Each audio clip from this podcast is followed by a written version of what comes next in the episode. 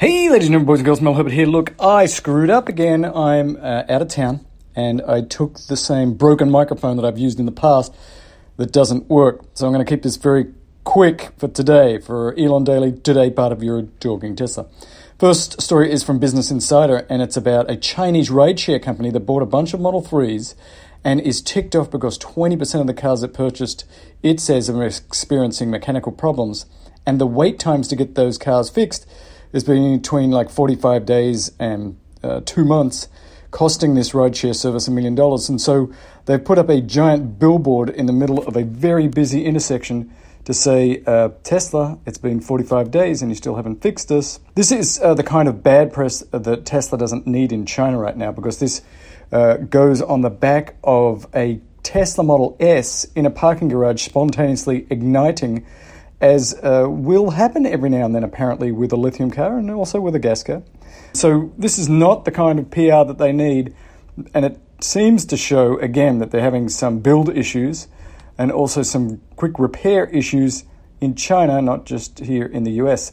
This company bought 278 cars, and 20% of them, they say, have experienced uh, these failures. So, not good news on the Tesla front, hopefully, just growing pains.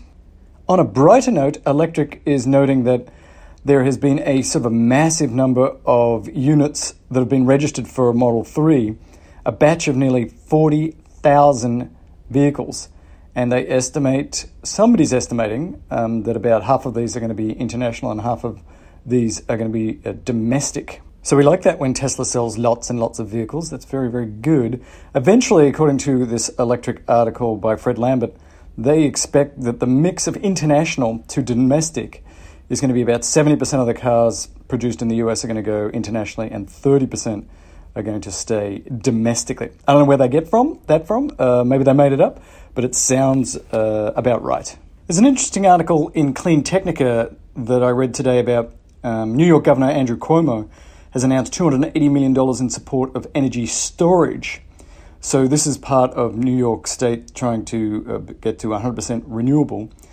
They go through where by 2025 they want to have 1500 megawatts of storage, and by 2030 uh, 3000 megawatts of storage.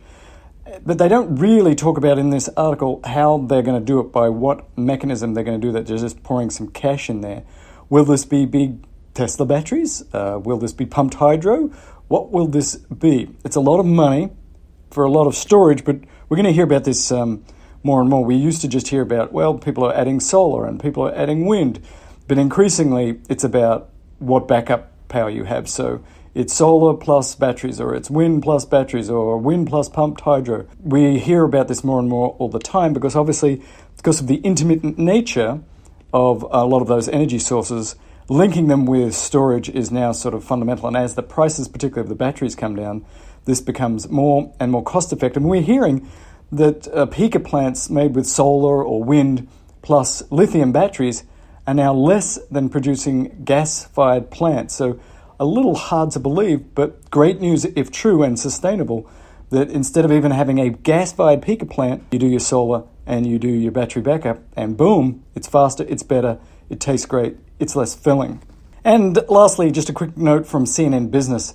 And it notes in here that renewable energy is projected to generate more electricity than coal in the month of April. So it used to be here in the United States that coal was king, coal was the vast majority of electricity generation in the US, but it got dethroned by natural gas, and now it looks like uh, renewable energy is about to take it over as well. So although we have an administration that uh, says, you know, Trump digs coal, coal is basically going away. It can't keep up, it's too expensive and although we do lament the loss of those jobs, we don't lament the loss of that uh, carbon producing nastiness. It's just a really dirty way to produce energy. And uh, the sooner it all goes away, the better. But just remember that natural gas, while less polluting than coal, is not zero polluting. It produces about half the amount of CO2 for the amount of energy you get back.